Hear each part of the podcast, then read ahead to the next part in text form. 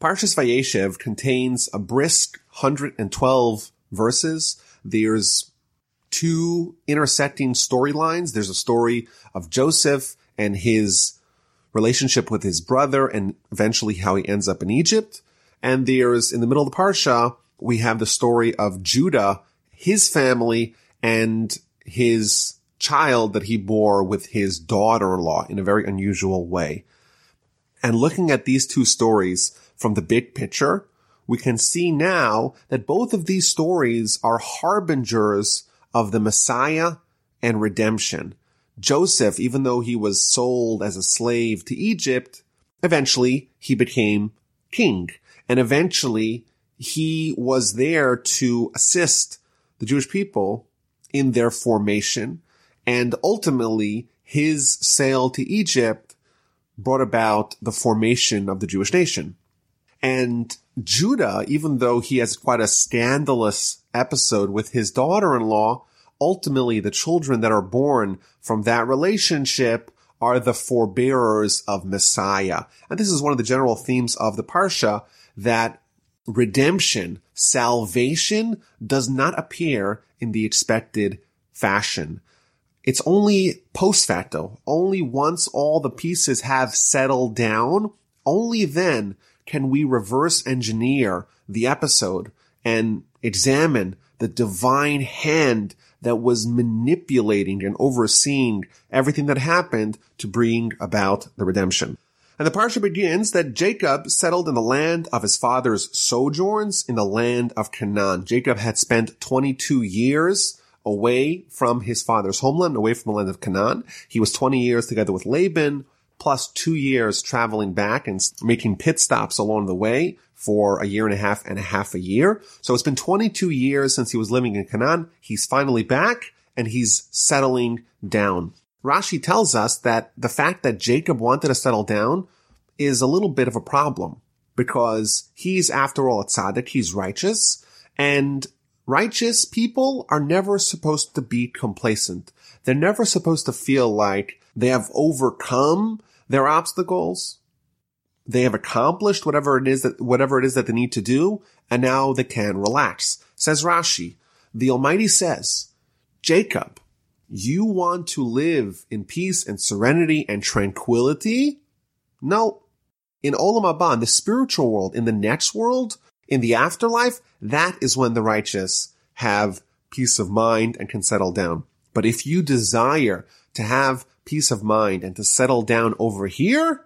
No, that's improper. And therefore, as a result of that, the episode of Joseph and the chaos that that engendered in Jacob's life was sprung upon him. And I think, you know, if we look back at Jacob's life, his desire to settle down is quite understandable. His life has been a non-stop litany of upheavals his brother wants to kill him and he has to escape to Laban. And of course, that's not a place of refuge because Laban is deceiving him and tricking him at every turn. He works for seven years to marry Rachel and Laban supplies Leah. To have Rachel, Jacob needs to work for another seven years. After 14 years of work, Jacob is moved to a salaried employee of Laban. But over the course of the next six years, Laban changes the terms of his salary a hundred times, roughly once every three weeks. After 20 years with Laban, Jacob realizes that his father-in-law would take his family away and he has to flee. And when he flees back, Esau wants to kill him with 400 men.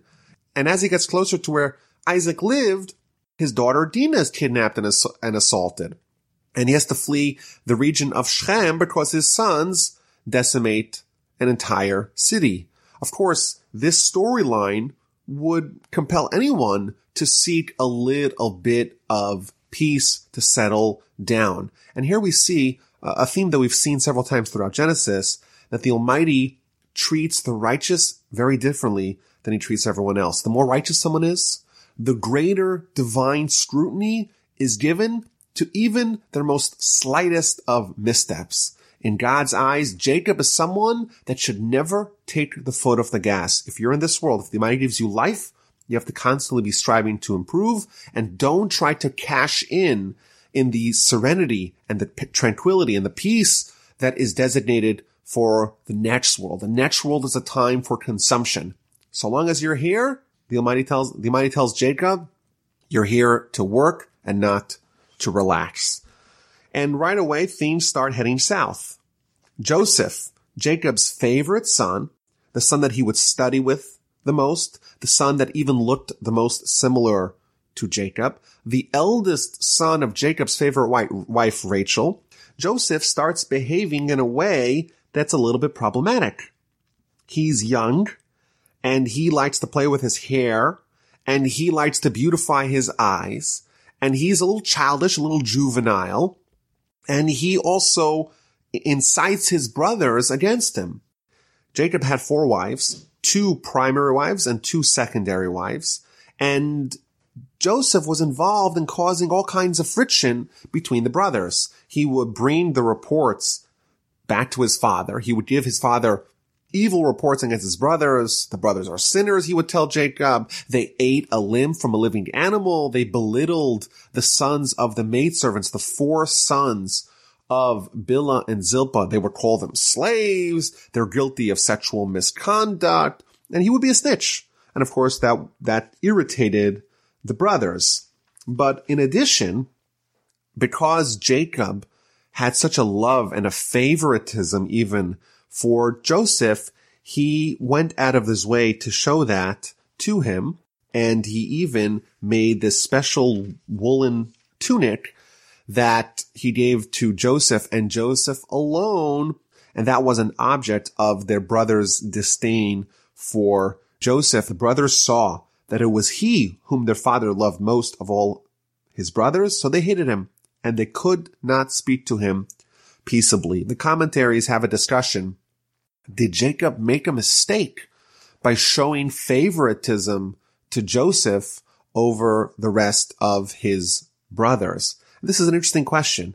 You know, as parents, we have to show love to our children, but maybe it's a problem if we favor one child over the other child because that could create enmity between the two children. Some of the commentaries seem to find a mistake in Jacob's practices. Others say no, he didn't make a mistake.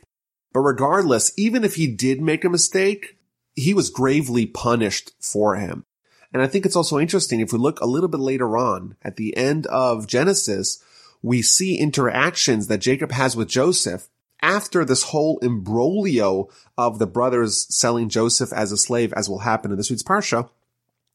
When Jacob, after this event has happened, when he has to interact with his sons, he does not show favoritism to Joseph.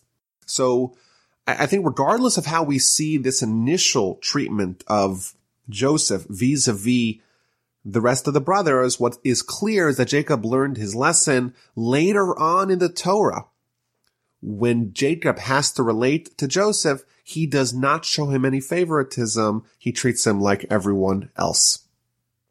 The brothers are rankled by Joseph and they cannot speak favorably of him. They don't speak about him peaceably. Rashi points out that this is an indirect compliment of the brothers they were not two-faced. They were very direct in their hatred, in their animosity towards Joseph, and they weren't, they didn't treat him with a pleasant smile to his face and speak negatively behind his back.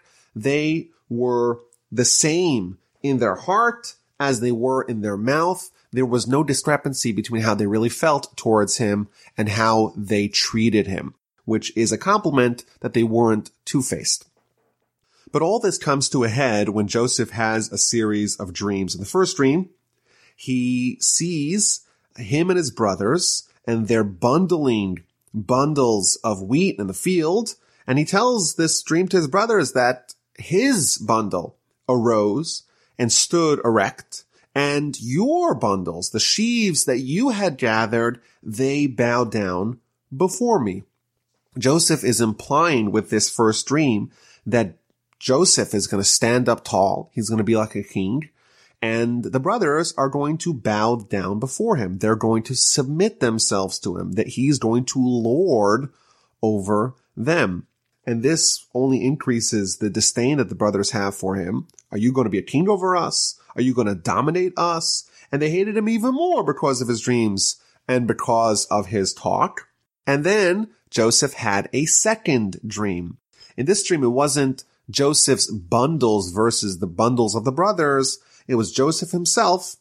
And there were 11 stars representing his 11 brothers, the sun representing his father, and the moon representing his mother, and they were all bowing down to him. He tell, he tells over this dream to his father and his brothers, and his father scolds him and says, is this a real dream? After all, didn't your mother, Rachel, already pass away in last week's parsha? It's not possible that the moon, meaning your mother, will come bow down before you because after all, she has passed. And therefore, the dream is nonsensical. Yet, the brothers were envious of him, they were jealous of him, but his father kept the matter in mind.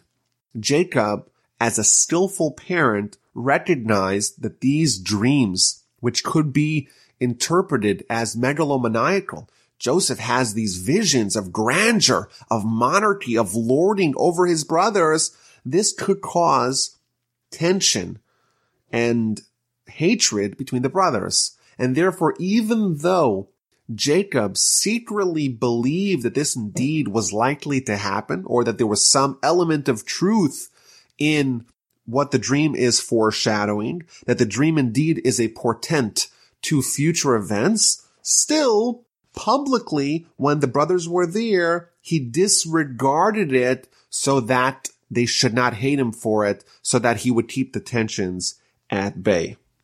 And as we've mentioned previously, every time in the Torah that there is a dream, it is indeed prophetic. The Talmud in the book of Brachos tells us that even today, when we have dreams, there is a small element of truth in those dreams, a small element of prophecy in the dreams, even though the majority of the dream can be nonsensical.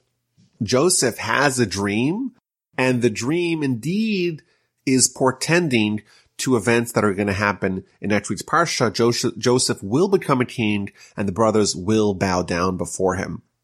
As a general rule, the proportion of reality that is going to be conveyed to us in our dreams are the same proportion of how much of how spiritually inclined we are during the day. The more someone's involved with Torah and truth, the more truthful their dreams are.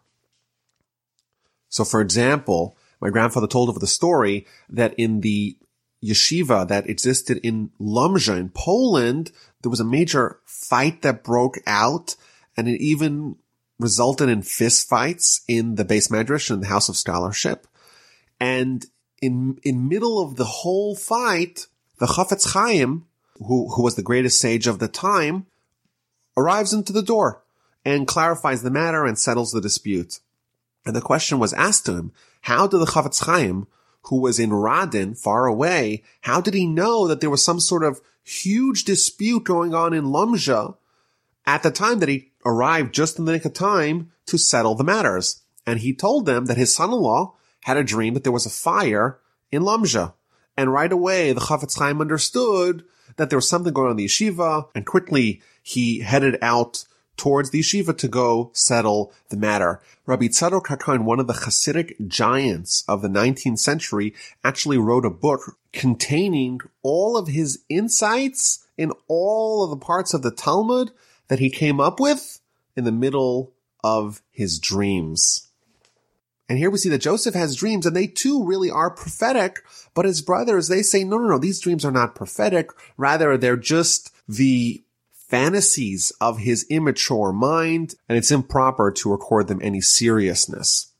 Now it's interesting, the, the word that the Torah uses to describe Jacob anticipating the matter is aviv shamar et hadavar. He guarded it, meaning he anticipated the opportunity to fulfill it. In the Torah, the term that we use for observing the Torah, observing the mitzvos is to guard or shomer, to shamar, to guard the matter. And here we see a definition of guarding the matter means to anticipate and await the opportunity to fulfill it. When we talk about observing the Torah, what it means is not only to observe it when it's feasible, but also to anticipate and await the time to fulfill it when it's not. The proper way to study Torah is to study it always with the intention of trying to fulfill it should the opportunity arise. My grandfather used to give an example. There was a man who was studying the portion of the Talmud which lauds someone who loans a poor person in their time of, of grave need. So this man is studying the Talmud and he's getting all into the matter. And then he hears a knock on the door and, and there's a poor person at the door and he asks for uh, a loan to help him in his time of need. So right away, the homeowner says, well, I don't know. Come back later. I got to talk to my wife. I don't have time right now. Come to my office. And he sends the man packing. And right away, he goes back to the Talmud and studies it intensely. And this is an example of someone who the study was not done with anticipation of fulfilling it. The proper way to study is to make it real, to have the matter penetrate your heart and not to allow it to go in one ear out the other, but not affect your behavior. And it happened one time where the brothers of Joseph had taken their father's flock to pasture in the city of Shechem, the city we saw last week, a place that is designated for bad things to happen. And Jacob tells Joseph, why don't you go visit your brothers, check out, find out how they're doing with the pasture in Shechem? And Joseph agreed readily. And Jacob sent him from the depth of Hebron and he arrived in Shechem. Rashi tells us that Hebron is actually not a valley, even though it says the depth of Hebron. It's the, it's actually a mountain. Rather, what the verse is referring to, that there's something very deep going on over here. And Rashi invokes the covenant between the parts that happened in chapter 15 of Genesis, where God told Abraham, you should know surely that your descendants will be foreigners in a foreign land. They'll be enslaved for 400 years. And the deep planning is now being brought to fruition where Joseph is going to end up in Egypt and eventually the whole family will end up there and the whole nation will be there. And the depth of Hebron refers to the deep planning to fulfill the promise that God made to Abraham, who is buried in Hebron. And Joseph is looking for his brothers, and a man sees him. Rashi tells us that this man is the angel Gabriel, who was trying to send a message to Joseph to intercede that he, he should realize that the brothers uh, have very nefarious plans with him. The man asked him, well, what are you looking for? I'm looking for my brothers. Where are they? The man says to them, they have journeyed on from here, implying that they are no longer viewing you with the love of brotherhood and kinship. I heard them say, let's go to Dosan. So Joseph is, finds them in, in Dosan. Rashi points out that they're really looking for a pretext to kill you. And the man, the angel is trying to hint to Joseph that it's quite dangerous for you to go visit your brothers. Joseph goes nonetheless. They see him from afar. And when he had not yet approached them, they conspire to kill him. They said, look, there's the dreamer. Joseph is coming. Let's come and kill him and throw him into one of the pits. And then we'll say a wild beast devoured him and we'll see what will happen with his dreams.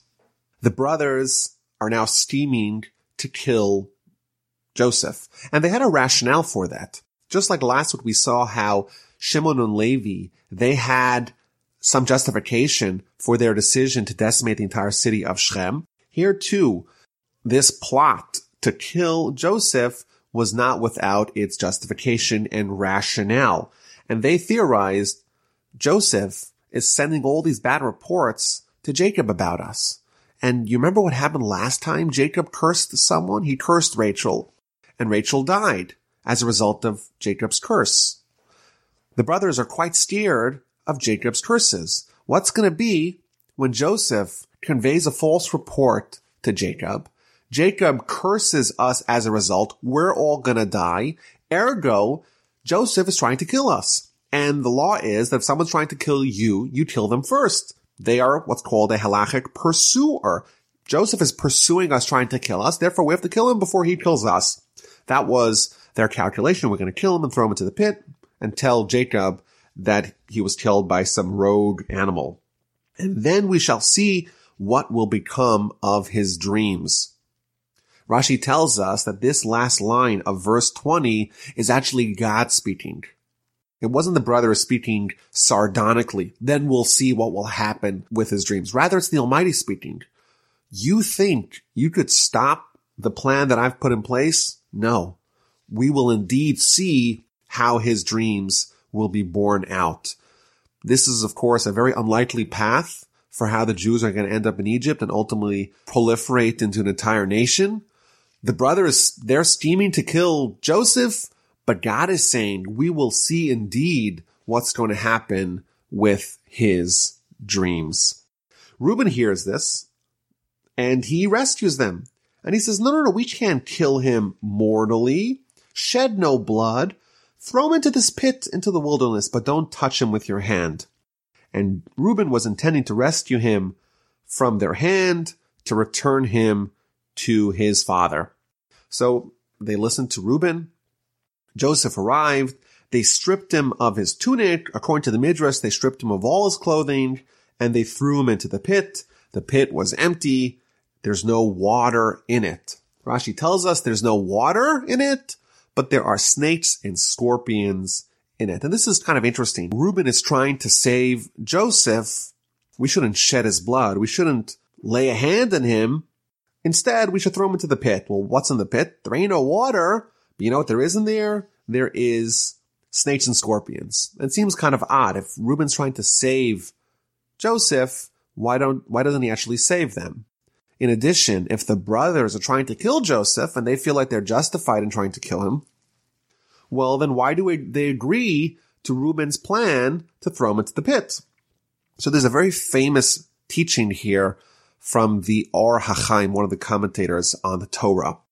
He explains that Reuben was arguing to the brothers, listen, you think that Joseph is guilty of a capital offense and therefore we have to kill him. He's a pursuer. He's trying to kill us and therefore we have to kill him first. You know what? Maybe you're right but maybe you're wrong.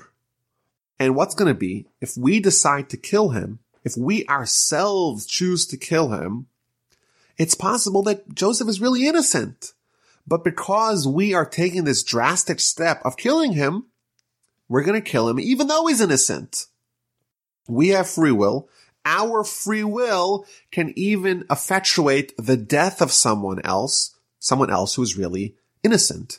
However, if we throw him into the pit, in the pit there are scorpions and snakes. If the scorpions and snakes who don't have free will, if they kill him, then it is indeed evidence that he is guilty.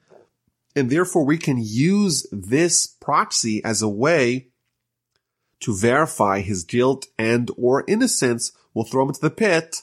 And if he's guilty, he's going to be killed by the snakes or the scorpions. If he's innocent, he is going to survive, which is a very interesting and actually quite controversial opinion here that there has to be some point where we have free will.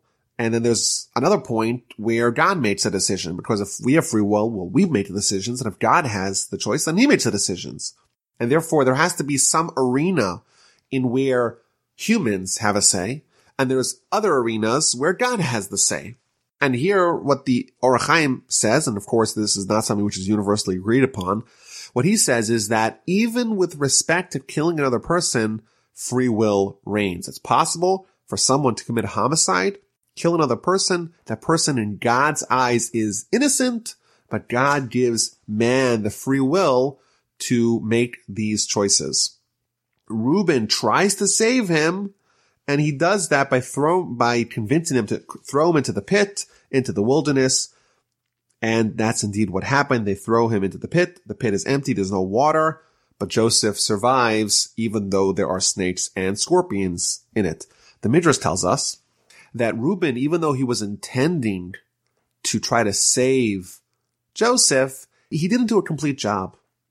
He should have placed Joseph on his shoulders, told the brothers, if you want to kill Joseph, you have to kill me first, and marched him out of there to his father. Reuben made a misstep by not completing what he had started. He had began in the effort of trying to save Joseph, and he stopped before Joseph was totally saved. Meanwhile, Joseph is in the pit, and the brothers are there near the pit, and they see a caravan of Ishmaelites, of Arab merchants, traveling on their way to Egypt. Their camels are contain all these spices, balsam, lotus. And Judah pipes up, and Judah says, are we really going to kill our brother and cover up his blood? I have a better solution. Instead of allowing Joseph to be killed in the pit, let's sell him as a slave to the Ishmaelites. Let our hands not be guilty of killing him. After all, he's our brother. He's our own flesh. And the brothers agreed. They sold Joseph as a slave in exchange for 20 pieces of silver to the Ishmaelites. The Ishmaelites eventually sold him again and he was sold again. And eventually Joseph is sold to Egypt. Sometime later, Reuben returns to the pit. He had come back to rescue Joseph and he finds that the pit is empty. Joseph is not there and he realizes that something really terrible has happened. The brothers take Joseph's tunic. They slaughter a goat Rashi tells us the goat has blood which is similar to the blood of a human. They dip the tunic in the blood and they send it to their father, to Jacob. We found this, they tell him. Identify, if you please, is this your son's tunic or not? Jacob recognizes it. He says, my son's tunic, a savage beast devoured him. Joseph has surely been torn to bits. Jacob tears his garments in mourning. He sits in sackcloth and he is totally inconsolable no matter what his children try to do to brighten Jacob's mood. He mourns incessantly. His father bewails him and eventually the chapter ends where Joseph is sold to Potiphar, one of Pharaoh's ministers, the chamberlain of the butchers in Egypt. So there's a few things to point out in this episode. The first unusual matter here is that the Torah tells us that the caravan of Ishmaelites were carrying spices, balsam, and lotus. This seems like a very trivial bit of information that the Torah finds it necessary to tell us the cargo of the caravan that bought Joseph as a slave. Rashi tells us something quite surprising. Why did the verse, why did scripture tell us the cargo of the caravan that carried Joseph? To tell us the reward of the righteous. Because normally the Arab merchants, all they carry is foul smelling items. And here we see that they're carrying spices. And this shows us the reward of the righteous, meaning the reward of Joseph that he should not have the unpleasant smell when he descends to Egypt. But this is, of course, very surprising. Joseph was just betrayed by his own flesh and blood. His own family members sold him as a slave. He's heading out to the unknown. Uh, he was not treated like a Jewish slave. I'm sure he wasn't given the pillow and a blanket. He was treated probably very harshly. And here Rashi tells us that this is reward for the righteous that they get to smell the wonderful perfume on the way down to Egypt. If you were to ask Joseph, I'm sure he wouldn't be thinking at all about what it smells like. He must be terrified. He must be humiliated. He must feel betrayed that his bro- his own brother sold him as a slave. What is the meaning behind this idea that the Torah highlights the pleasant smells that Joseph was able to enjoy on his way down as a slave in shackles to Egypt. So I think there's maybe two ways to understand this. First of all, it's a lesson in understanding suffering. We believe when someone suffers, it is from God, it is purposeful, and the exact amount of suffering is taken into account by God. Of course, what the caravan smelled like was very, very low on the matters that Joseph was concerned with when he was sold as a slave to Egypt. Of course.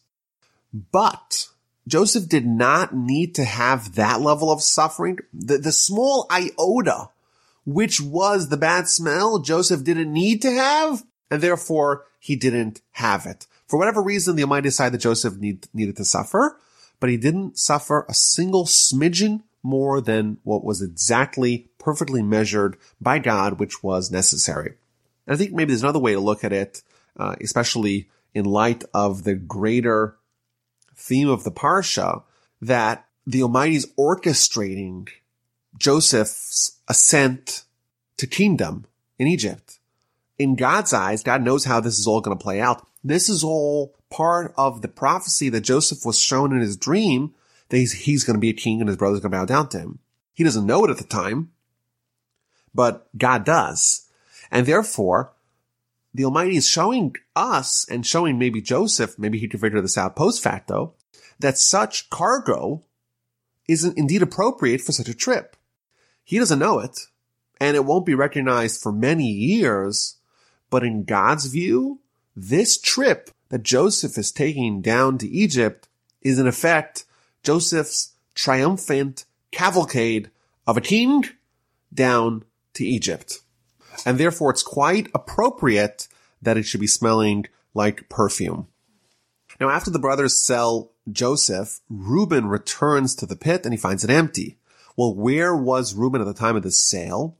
Rashi gives us two answers. Either that the brothers had a rotation of who was in charge of tending to Jacob, and now it was Reuben's turn, and therefore he left the brothers went back to his father. That's one opinion. Alternatively, Reuben was amidst his prayer, his repentance, and his fasting for the activity that he did last week in the Parsha, where he swapped his father's bed from the tent of Bilhah to the tent of his mother, Leah. This is really interesting that amid the deliberations over killing his brother, the brothers are discussing to do something so unimaginable. They're going to kill Joseph and Reuben intervenes and he says, no, no, no, don't kill him. Throw him into the pit. And in the middle of all that, Reuben says, okay, it's time for me to leave. And he seems to have trusted that the brothers won't do anything too harsh. And indeed, he was wrong. He came back and the pit was empty. But it's just an interesting thing that in Reuben's eyes, these activities, either to go tend to his father or to go partake in his fasting and repentance for his mis- misdeed of last week's parsha, those were so important that he even was willing to leave the scene of the crime, uh, the scene of Joseph, and go partake in that before fully extracting Joseph from his danger. The brothers slaughter a goat for its blood and they dip the tunic in it and they try to use that to assuage Jacob's pain by being convinced that his son is dead. He'll be consoled. He can move on from it. And this is uh, another pattern that we see that Jacob is being deceived. Uh, first by Laban, now by his son, which is perhaps noteworthy. And he announces that a wild beast has devoured Joseph. It seems like Jacob thought that indeed a wild animal had killed Joseph. And it seems like if we were to read this verse without looking at Rashi, it seems like Jacob's diagnosis was totally wrong. No, there was no animal that had devoured Joseph. Joseph is still alive. He's being duped into thinking that an animal had devoured Joseph. But in reality, Joseph was, was okay. Maybe he was in a bad condition, but he was okay. Rashi says something really interesting. Jacob had a flash of prophecy. There was indeed a wild beast about to devour Joseph, not an actual wild animal, but very soon Joseph is going to have to contend with the seductions of the wife of Potiphar, of his master's wife, which is going to try to devour him spiritually like a wild beast. Jacob is sure that his son is gone, and no one tells him otherwise. And indeed, for the next 22 years, the exact number of years that Jacob was away from his father, Joseph is going to be away from his father, Jacob. For the next 22 years, Jacob will be in the dark. The sons of Jacob know. The Almighty, of course, knows. Jacob's father, Isaac, which, who is still alive, he also knows that Joseph is alive, but no one tells Jacob. The brothers, of course, don't tell Jacob for obvious reasons. He would be very disappointed if he finds out that his own sons sold Joseph as a slave. Isaac doesn't tell Jacob because God doesn't tell Jacob. But why does God not tell Jacob?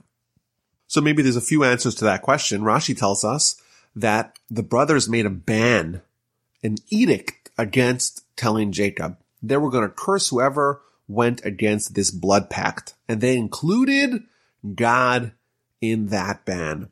And God indeed obeyed and he didn't reveal it to Jacob. And this is kind of interesting. Maybe this is another instance where free will is going to override divine decree.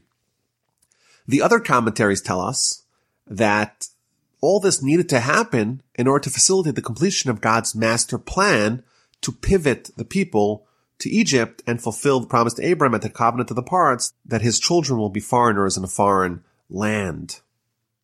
Had Jacob known that Joseph was sold as a slave to Egypt, he would have turned over the world to go rescue him, and then all the future events could not have happened. And therefore the Almighty did not reveal it because that would have disrupted the grand plan of getting the Jews down to Egypt.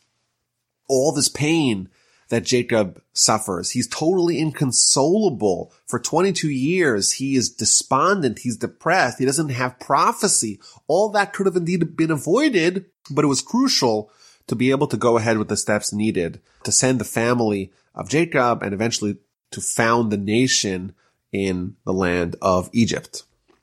Chapter 38 takes a break from the story and the narrative about Joseph and tells us what happened to Judah after this event. And it was at that time that Judah went down from his brothers. Judah was demoted after the brothers had seen how terribly Jacob had taken the episode of Joseph. They blamed Judah. You told us to sell him. Had you told us to return him to our father, we would have listened to you. And therefore his stature was reduced. He was demoted in the eyes of his brother. And he went and he got married and he had three sons, Er, Onan, and Shelah. And Judah took a wife for Er, his firstborn, and her name was Tamar. And this chapter, I think, is a good example of the Torah not being strictly chronological. Of course, Judah getting married, having three children, having his children be old enough to get married. That, of course, is a story of multiple decades, and it intersects in the narrative of Joseph being sold and Joseph arriving in Egypt and what happens to him there. So obviously it's not chronological. So Judah's eldest son Er is married to Tamar, but he was evil in the eyes of God and God caused him to die. Why was he evil? Because he refused to procreate with his wife Tamar. He would deliberately spill his seed outside of her Tamar was very beautiful and he was worried if she would become pregnant, it would diminish her beauty. And therefore he deliberately avoided procreation. And that was evil in the eyes of God and he died. And then Judah says to his next son, Onan, well, your brother died without any children. It's now appropriate for you in a precursor to what became known as Yibum, levirate marriages where a brother dies without children and his brother will marry the widow of the deceased brother, go marry her, Judah tells Onan, and establish off- offspring for your brother.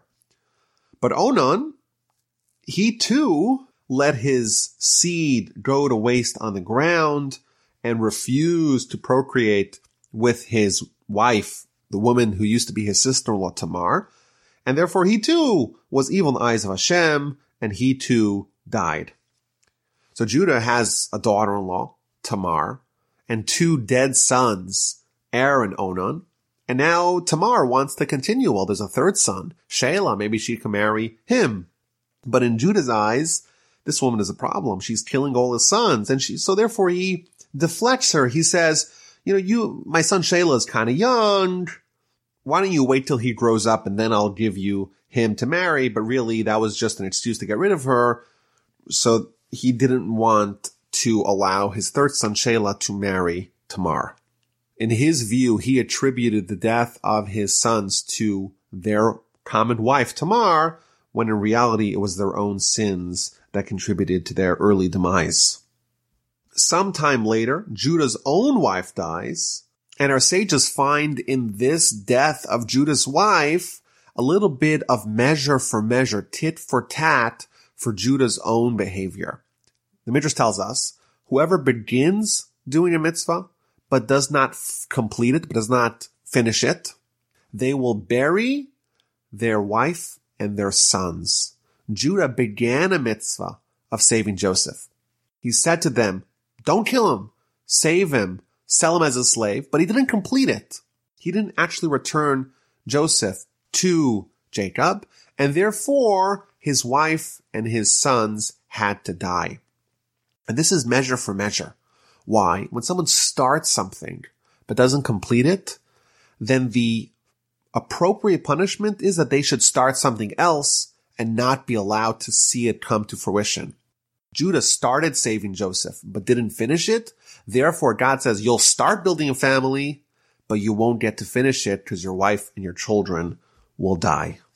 And after Judah's wife dies, Tamar, his daughter-in-law, she realizes that this was all a ruse. She's not going to be allowed to marry Shelah. And she's very desirous of having children from the, from the family of Judah and from the family of Jacob. So she takes off her widow's garb. She dresses up as a prostitute and she sits by the crossroads waiting for Judah to arrive. Judah sees her. He thinks she's a harlot. She covers her face and they start negotiating on a price for her services. And Judah tells her, okay, I'll give you an animal if you sleep with me, but I don't have an animal with me. You have to trust me. I'll pay you later. She says, sure, but provided that you give me some sort of collateral to ensure that you will actually pay. And Judah gives her his signet ring, the garment that he would use to wrap himself and the staff. In effect, Judah gave his daughter-in-law that he didn't realize was his daughter-in-law. He gave her three items that were easily identifiable with him. They consorted together. She became pregnant. She left. She went back and got dressed up as a widow again. And Judah went along his way. Now Judah wants to recoup his collateral, so he sends one of his people to go give an animal to this prostitute, and they don't find her. And no one seems to know of anyone fitting that description. And Judah's man returns to him empty handed. There's a woman out there whom Judah spent time with who now has three identifying items to show that she had this relationship with him. And three months later, and Judah gets a message. Your daughter-in-law, Tamar, who's really supposed to be waiting to marry your son, Shelah, she must have committed harlotry. She's pregnant after all. It's three months have passed and now she's showing. And Judah says, Judah was, I guess, the religious leader of the locale. And he says, take her out and let her be burned. That is what is done to women who behave in such a manner, or at least that's what was done at the time. Let her be burned. And as she was taken out, she sends a message to his fa- to her father-in-law. She sends those three items and she tells him, by the man to whom these belong, that is the father of the child. Identify, if you please, whose are these signet, this wrap, and the staff. Judah recognized, he says, she is right. It is from me. I didn't give her my daughter Shelah, and therefore she took this drastic action. So a few things over here. First of all, Judah, he was the one who killed the goat to dip Joseph's tunic into it to deceive his father. And here he's supposed to send a goat to Tamar, to this prostitute, the person he thought was a prostitute, as payment. And he is deceived with a goat, measure for measure for his deception with a goat. And after Tamar is accused of committing a capital offense, why was it considered a capital offense as discussed by the commentaries? Interestingly, the Baal HaTurim tells us that no, they weren't going to burn her and kill her. They were going to brand her as a prostitute for her action, but they weren't going to kill her. But regardless, after she's accused, she doesn't announce to everyone that, oh, it's my father-in-law Judah. He's the one who's really the co-conspirator in this crime. She throws the ball to his court. She says, I'm going to give you the choice. Either you're going to admit publicly and shame yourself or you could kill me if you want. That's your choice. Says the Talmud. From here we see a very important lesson. To embarrass someone publicly is something very severe. Their face becomes white. The blood is drained from them. And that is equivalent to killing them on a certain degree. And therefore it's preferable for a person to let themselves die and not whiten the face of their fellow publicly. Tamar, she could have very easily exonerated herself by announcing to all Judah is the father, but she didn't do that. She said, I'm not going to embarrass you publicly, even if that means I'm going to die. Judah displays a certain resoluteness of character. He admitted that she was right. He was wrong. She became pregnant from me and she was exonerated. In effect, the Levirate marriage that was supposed to be done by the third brother was fulfilled by the father, by Judah. He contributed towards finding a legacy for his two deceased sons with his daughter-in-law, Tamar. And sometime later came to pass that she's about to give birth and it's twins and something interesting happens. One baby comes out first. They assume it's the firstborn. They wrap a string around his hand, but he goes back inside and the next baby is born Peretz. And after the second baby Peretz is born, the first brother that made the pump fake, the one who has a crimson thread on his hand, he is born and his name is Zerach. The Ramban in his commentary he says something very fascinating. He says that there's a secret of levirate marriage. Again, the marriage of a widow to try to establish a legacy for her deceased husband. What happens in that transaction is that the soul of the deceased husband returns to the child born from his wife. Tamar, she has two deceased husbands, the two eldest sons of Judah, Er and Onan, and therefore there's two souls that need to be perpetuated via the Levirate marriage done by Judah, and therefore she has twins. One of those children has the soul of Er, and one of those children has the son of Onan, and they are able to maintain a certain legacy through this Levirate marriage. Uh, this story is actually telling us the origins of King David and by extension the origins of the Jewish monarchy and of the Messiah. And this is another theme that we see throughout the whole Parsha, that redemption, salvation, the stories of the greatest heroes and saviors of our people are not necessarily scandal free. Quite the contrary. They are very much replete with scandal. Coincidentally, there's another story, a second story of the founding of the Jewish monarchy that has an instance of levirate marriage, and that's with the episode of Ruth and Boaz, the great grandparents of King David. Ruth also has her husband die, and Boaz performs levirate marriage as well. It seems like what's being hinted over here is that There's something about levirate marriage. There's something about someone doing an act to perpetuate the life of a deceived relative that has the qualities and characteristics needed to be a king and to be a monarch. Thus concludes chapter 38, and we go on back to the story of Joseph in chapter 39. He is brought down to Egypt. He is sold to Potiphar. And even though he's a slave, he quickly rises to the top. He becomes successful and he becomes the right hand man of his Egyptian master of Potiphar. Everything that he touches, he succeeds. Everyone who sees him loves him. He's appointed as the head of the household. Everything in the estate of Potiphar goes through Joseph. There's only one part of Potiphar's life that's untouchable to Joseph.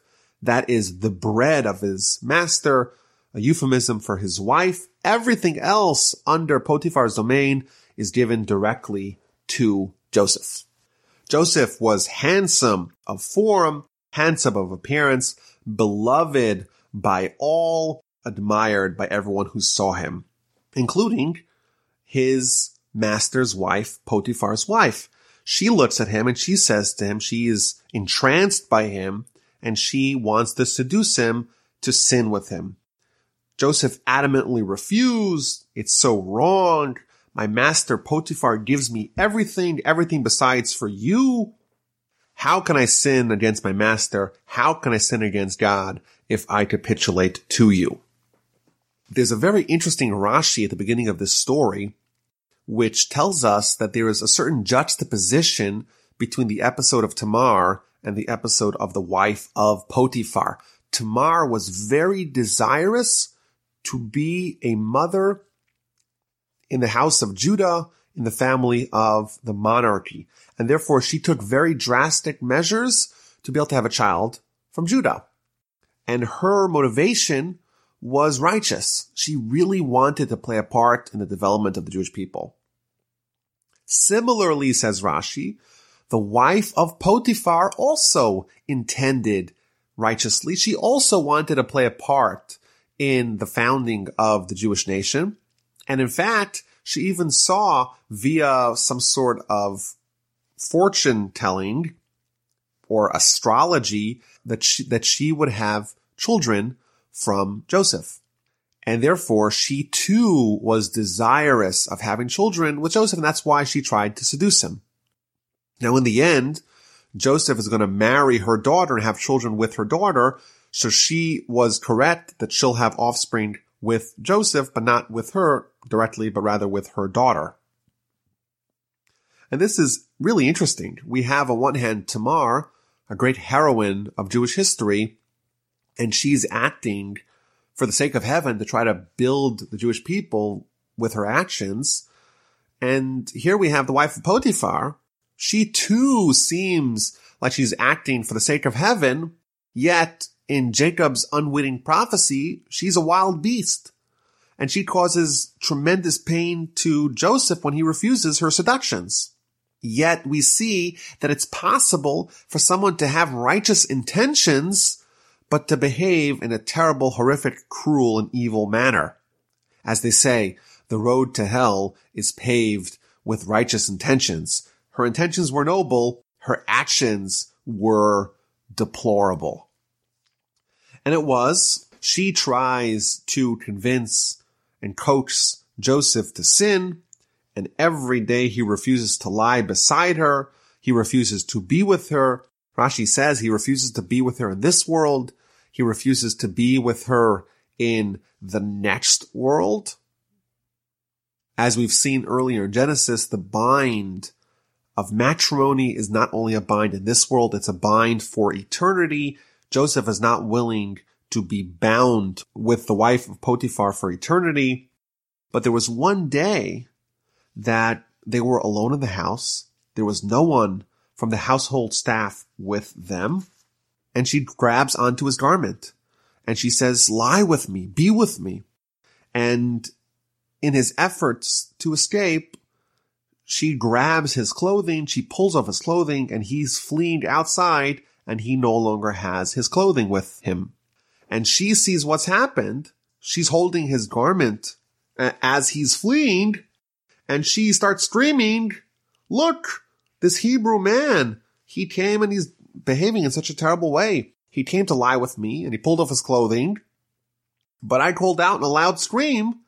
And when he heard that I had raised my voice and screamed, he fled and left his garment with me. She turns the whole story upside down.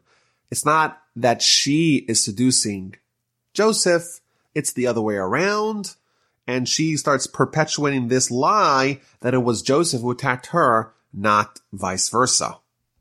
Potiphar hears his wife's words and he gets angry and he takes Joseph, puts him in prison in the place where the king's prisoners were confined and Joseph remained in prison. Why did Potiphar not execute Joseph? After all, in those times, slaves and even ordinary citizens were executed for much more minor sins than adultery. So one of the commentaries tells, the Sforno tells us that really Potiphar believed in Joseph's innocence, but he only imprisoned him to accord honor to his wife. Joseph was sold as a slave, and then he rose to the top, and now once again he is languishing in prison all the way back down to the bottom. Yet even in prison, he starts rising the ranks. He's charismatic. He's beloved. The prison warden gives him lots of latitude, gives him responsibility. All the inmates in the prison are under Joseph's charge. Everything that he does, he's successful. Whatever Joseph did, he flourished. Again, Joseph is being punished. He has to suffer even though he's innocent, he was indeed someone who did the right thing. He was resistant to sin. In fact, the Talmud says that when someone who's a sinner is brought before God and God asks the sinner, why did you not study Torah? Why didn't you act properly in your lifetime?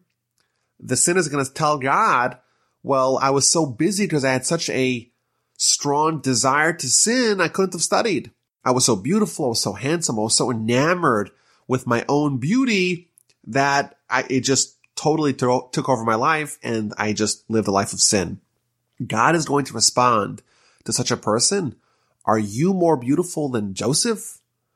Every single day he was harassed and seduced by the wife of Potiphar.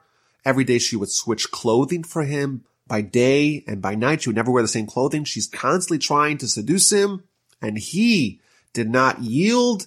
And therefore Joseph is going to obligate all the sinners. All the sinners will not have an excuse because compared to Joseph, their test is more minor. And therefore, if Joseph was able to overcome, that shows that it's possible to overcome such situations. Joseph is the paradigm of resistance to sin. And what does he have to show for it? He's once again languishing in prison. And again, at that time, if we just freeze it in place, it seems like Joseph is just being battered again and again. All the terrible things that could possibly go wrong go wrong with him. But after the story is over, we see how the Almighty is actually orchestrating his ascent to the throne. Chapter 40 begins with another crime that resulted in imprisonment where the baker and the cupbearer of the king of Pharaoh, they sin against Pharaoh and they too are thrown into prison and they become cellmates with Joseph. Rashi tells us that this is an example of the Almighty intervening to save the honor of the righteous. As you may imagine, when Joseph was imprisoned, there was a huge scandal. There's this slave and he's trying to seduce this very important noble woman and he's thrown into prison. And that was, of course, going across all of Egypt. Everyone was talking about that story. And therefore the Almighty threw a wrench into the news cycle.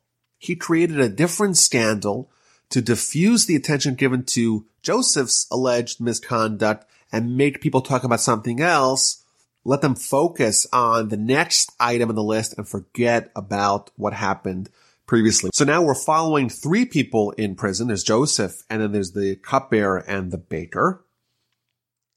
And one night they each have a dream. Each one of them has a dream and they also have the interpretation of the other guy's dream.